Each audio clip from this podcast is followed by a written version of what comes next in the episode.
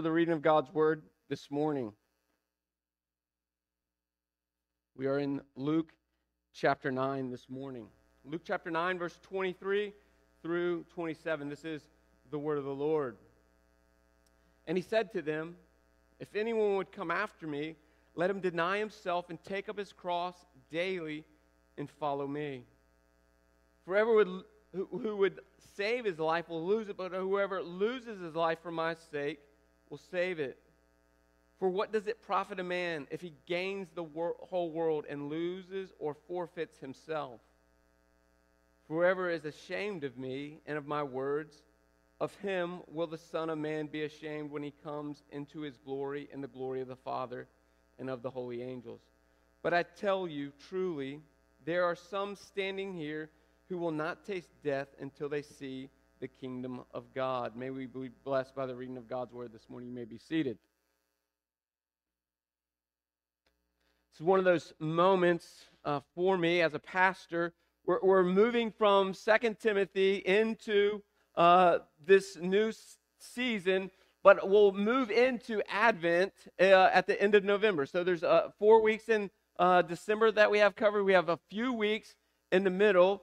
And Tennyson and I were driving. She said, What are you going to preach on next? And I was like, I, I don't know, Tennyson, because I only have a couple weeks before Advent uh, to teach. And so uh, that was uh, earlier, and I began to just pray and cry out to God, and uh, came across what I thought I was going to preach.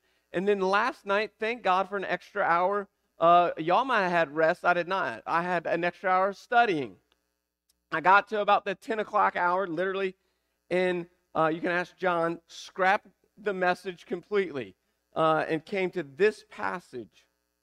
And this passage, I just wrestled all week. God, what do you want me to teach your people?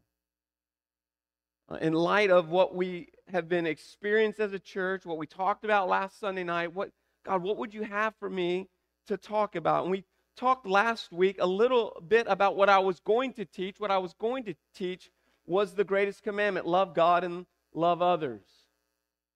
And if we would do that as a church, really embody the greatest commandment to love God and to love other people, we would see a difference internally and we'd see a difference in our world externally. And I just began to pray through that passage and studied the passage and have studied the passage a lot and got to about 10 o'clock and just felt like that ain't it. And I don't know if you have ever felt this in anything you do, but when you're at like the last hour and you're like, ah, uh, th- there's a panic that sets in. And, and, it's never good as a preacher at 10 o'clock the Saturday before for the panic to set in, um, but it, it set in. And I think out of the panic made me desperate to hear from the Lord. And I hope this comes to you from the Lord, not from what I, uh, I believe uh, is from me. But when I look back at, at the passage of Matthew 22 about the greatest commandment, it, it began to lead me to this question I want to ask us this morning. What is it about loving God and loving others that's so difficult? There, there's something in us, to, if we're honest with ourselves, to love God that's difficult. And if we're really, really honest, loving other people is really difficult. And, and God brought me to this passage about this, but He brought me to two words that I believe are, are the most powerful words in all the New Testament. It starts back, if you want to flip to Matthew chapter 4. Matthew chapter 4 is where we find these words first.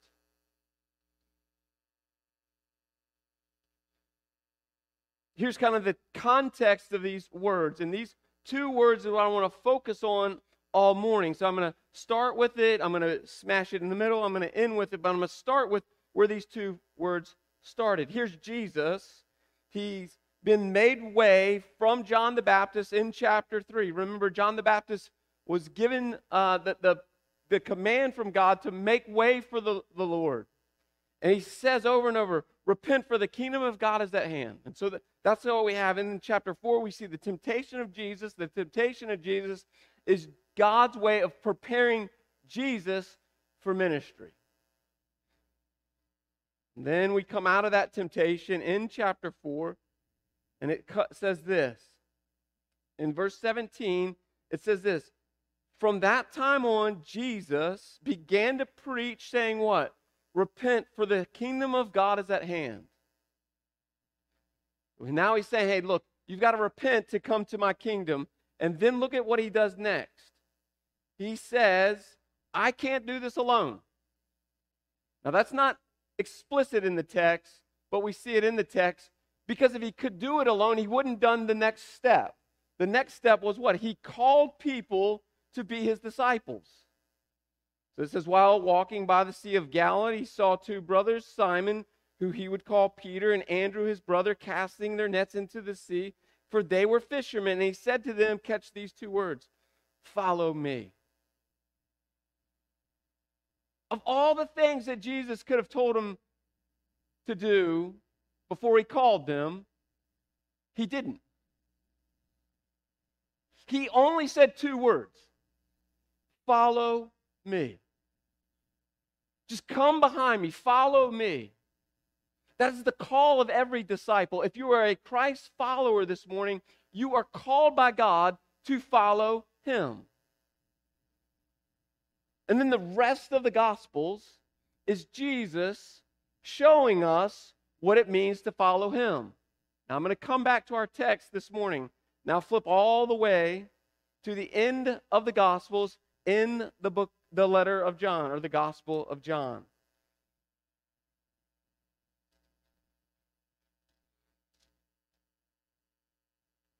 Here's the scene that we are engaged in in this text. Jesus has already died on the cross. Jesus was buried. Chapter 20. Jesus rises from the dead. Jesus appears to his disciples. He hangs out with them for a, a long while. And then it says these men were fishing, getting ready for breakfast. They see, Peter sees Jesus from the shore. Peter goes mad, jumps out of the boat, swims. I think a better approach would have been just row, row, row your boat. It's a much quicker approach. But he, in his uh, desire to see Jesus so badly, he jumps in, swims to Jesus, and then Jesus has this conversation with Peter. Peter says at breakfast, says when they, and this is uh, chapter 21, verse 15. Jesus had already taken the bread and broke it, and they drank and they ate. And it says, when they, the disciples, had finished breakfast, Jesus said to Simon Peter, Simon, son of John, do you love me more than these? Peter said to him, Yes, Lord, you know that I love you.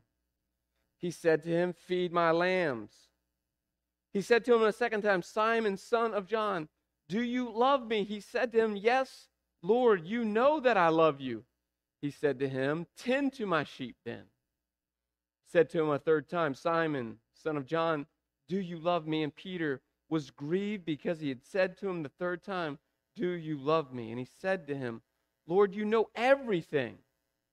You know that I love you. And Jesus said, Feed my sheep. Truly, truly, I say to you, when you were young, you used to dress yourself and walk wherever you wanted.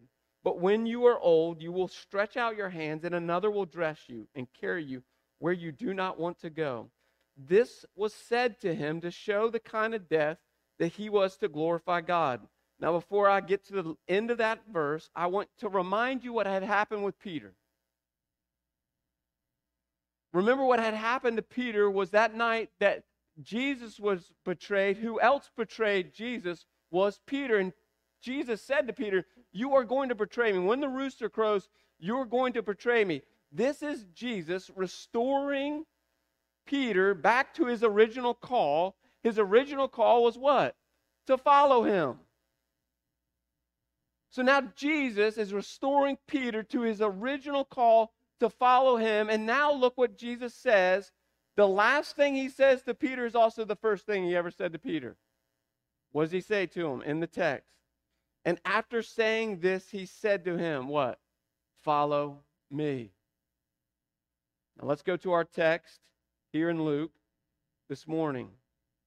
Because now I want to answer the question then how come it's so hard to love God and love other people? Because we don't follow Him. if we just strip it down to its core, we are in the conflicts we get into because we're not following God and loving Him, and we're not following Christ as we love other people. So we're called to follow Him. Now, look what Jesus says in this text this morning.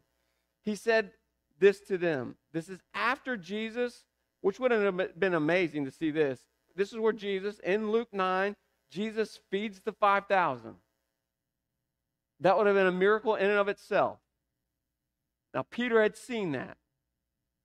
Next, what happens is in the very next uh, thing that happens to Peter. Remember, Peter and Jesus are having this conversation, and Jesus says to Peter, Hey, who do you say I am? Remember that in the text. Who do you say I am? And Peter, in, it, in the moment, gets it right. You are the Christ. And then, after saying you're the Christ, Jesus says, Hey, let me tell you what it means for me to be the Christ. Let me let you in on, what's going on behind the scenes. You are correct in me being the Christ, and because I'm the Christ, I got to suffer and die. So, this is the context of what's happening in the passage where we're about to see what Jesus now says to us and his disciples. The context is what? Death. The context is sacrifice. The context is obedience. Because Jesus says, This is what I've been called to do from my Father. This is what's happening in me. And then he says this in verse 23. He says, And he said to them all, all those people, if anyone would come after me. So now there's an invitation given out. This is not a demand. So, the first thing you have to know, and I have to know before we even follow Christ, you are like the disciples. You've been handed an invitation to do something. So, this relationship that we have with God is an invitational relationship. And He says, Hey, if you're actually going to come after me, let me show you what you got to do. And then he says this He says, If anyone would come after me, let him do three things. This is what it means to follow me. So he tells you at the end, but he gives the prereqs at the beginning. Hey, to follow me means these three things. So now this morning, in our hearts, we can now say, are these three things true about us as a church? Are we following God in these three ways? Because to follow God in these three ways, we also must what? Follow them with other people. And I wonder if we're in the mess we're in here in this church, the church, we, I just got word that another church is going through stuff. All over America, churches are going through a lot of things. I wonder if it comes down to simply this Are we following these two words? Follow me.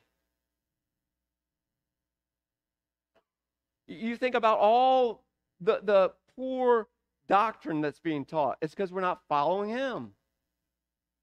I mean, it's pretty, I would say, black and white and red if you have a red Bible. Are we following him? Because now he says, if anyone would come after me and follow me, he's got to do these three things. The first thing he says, what in the text? Deny himself. That word deny in the original means this it means you must disdain yourself. Now, I don't know about you, but what other word is associated with the word disdain? You must hate yourself. Now, I want to go back to the text I was going to preach on where he says to us, you got to love God and love other people as you love yourself. So you got to love yourself, but where does that love have to come from? From following God. So when I look at myself and loving myself, do I disdain myself when I compare it to who I'm supposed to love? Remember what Jesus said. If you're going to come after me, you got to look like you hate your parents. Some of the teenagers are like, yeah, sign me up for that. But in comparison to how I love God, it must look like I really deny and hate myself. That's the first component of denial. Do we deny ourselves so much so because we love God and loving God, it looks like we hate ourselves? Or is what's true about us, we love ourselves more than we love God? I don't know about you, but when I read this text, it gets real convicting real fast because when I look at my life in comparison to how I love God and love myself, if I'm honest, I love myself more than I love God.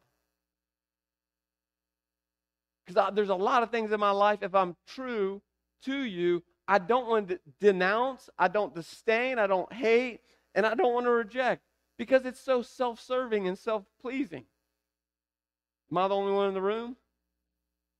But now, what Jesus is saying, if you're going to love God and love other people, what are the things in your life, what are the things in my life that I have to disown to love God and love other people?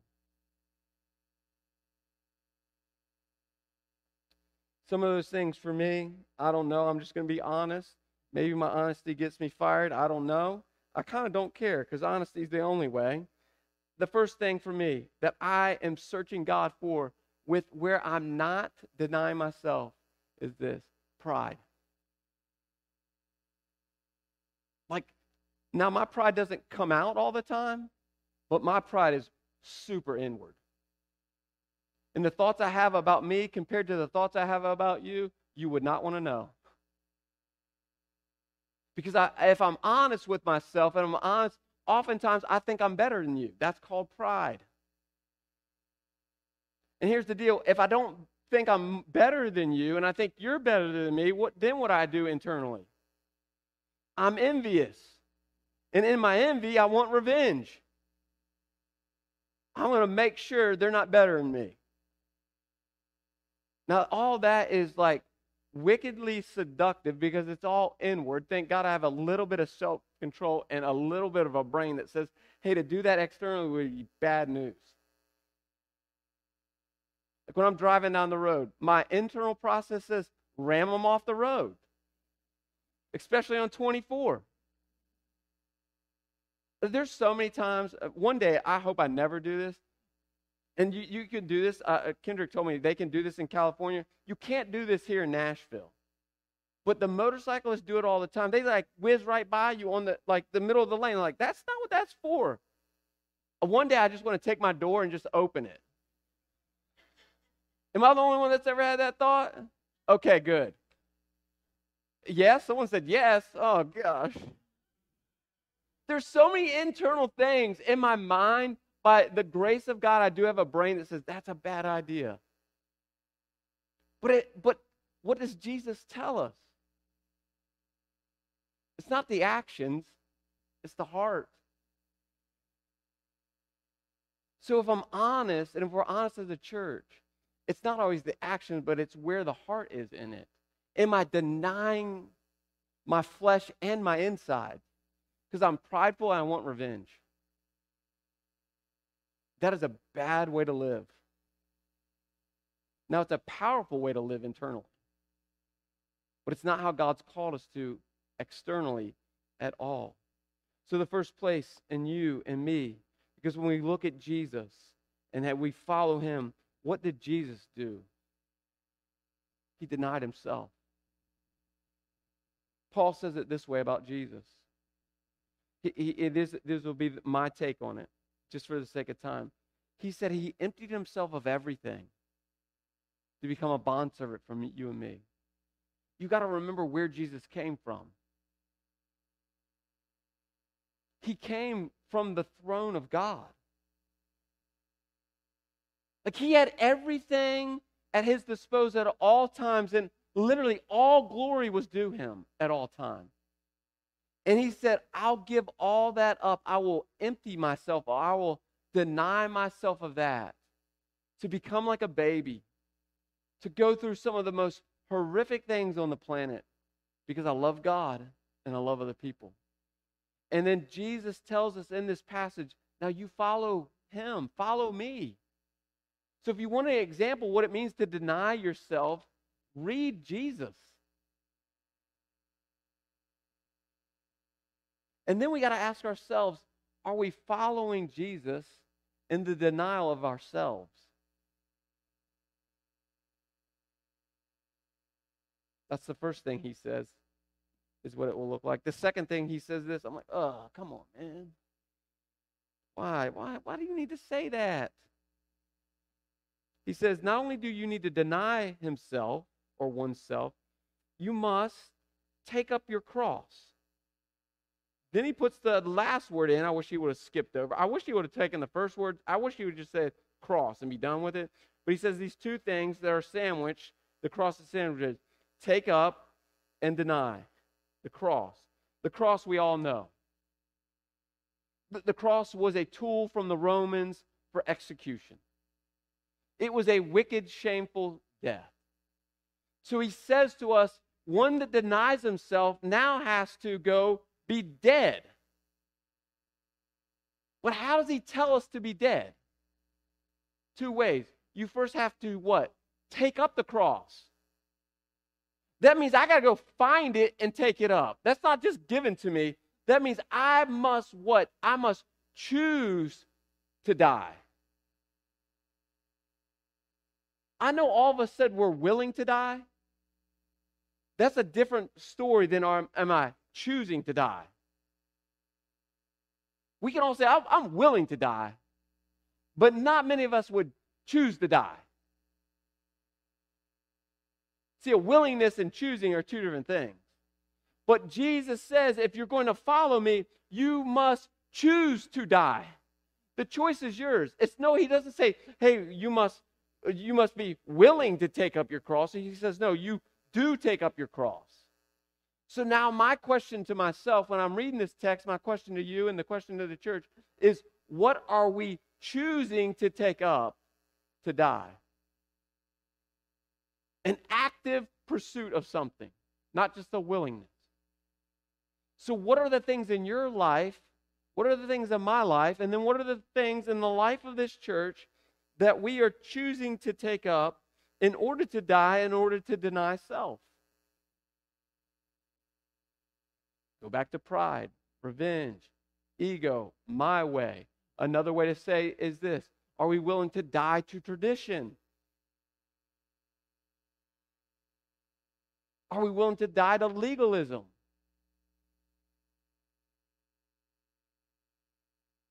Because we want something greater for other people than we want for ourselves. But if we're honest, we want something greater for ourselves than we want for other people. We're selfish at our core, are we not? And this is what Jesus is getting at when he says this You must take up your cross. And then look what he says daily. I don't want to have to do that on Monday. I don't mind doing it from 10:15 to 11:30 on a Sunday. But I'm not sure I want to do it this afternoon. I definitely, man, when Friday rolls around, I definitely don't want to do it then. But Jesus is saying, you must choose daily the things to die to. So I have the question. Paul writes it out in Galatians. What are the things of the flesh that you and I must die to daily? Because in order to die to those things daily, that will be the only way. You can flip over to Galatians uh, chapter 5 to, to read the list.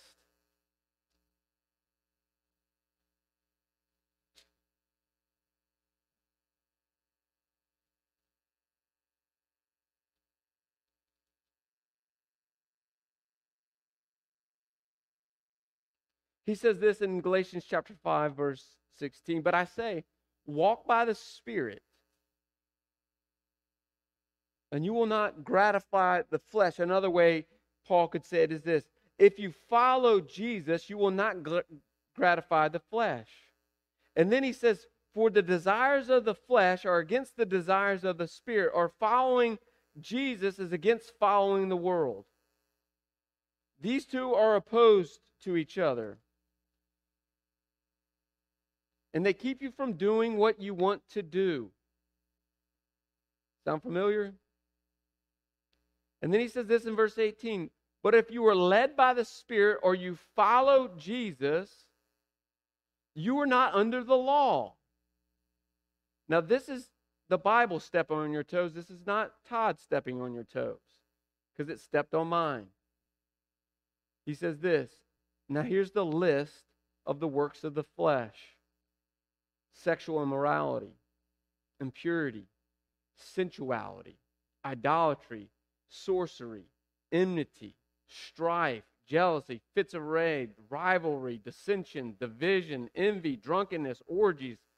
And then he's like, well, if I didn't make the list long enough, the things like these. Now remember, those things don't have to necessarily be externally done. Because what did Jesus tell us?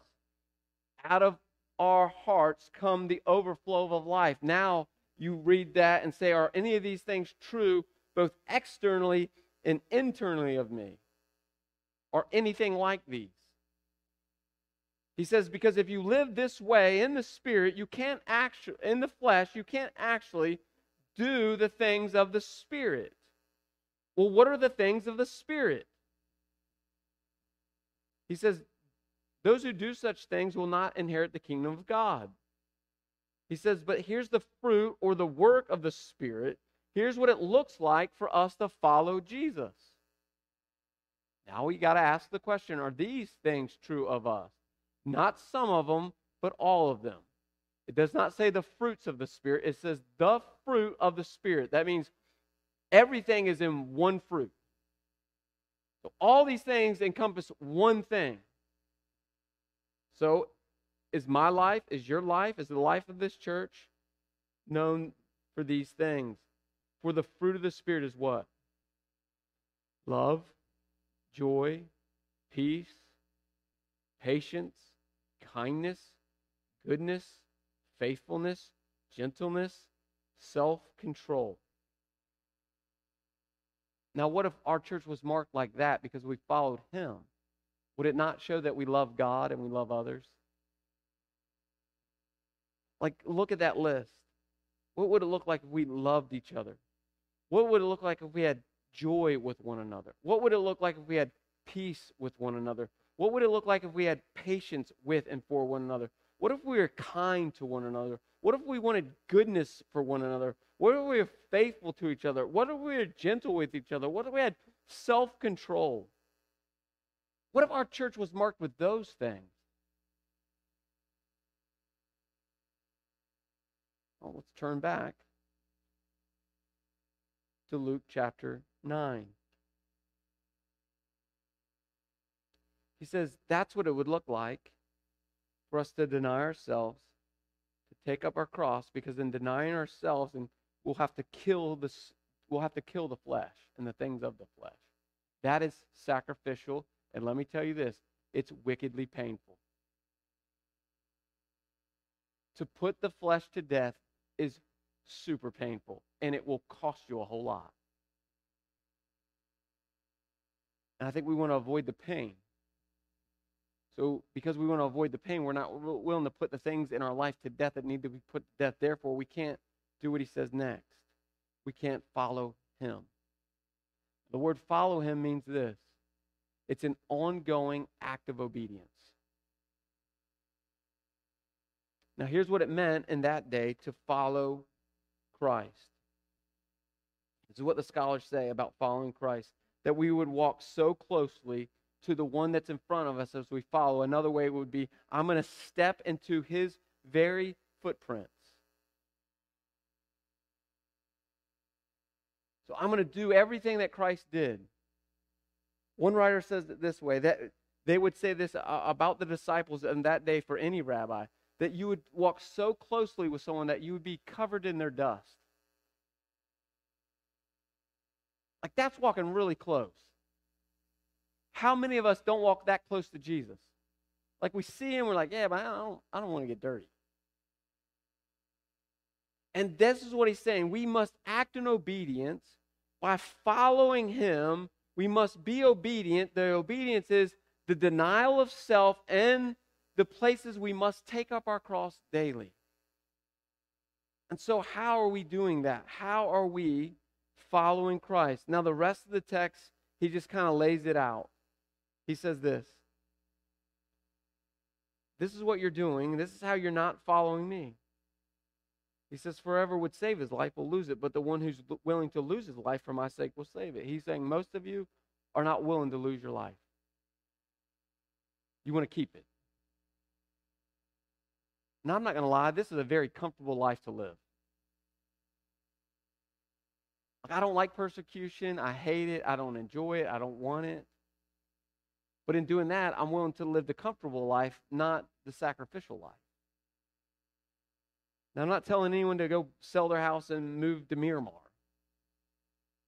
But I am asking you, what is the things in your life that you keep that are part of the world that you need to forfeit, but because you're not forfeiting, you're actually for forfeiting your own soul?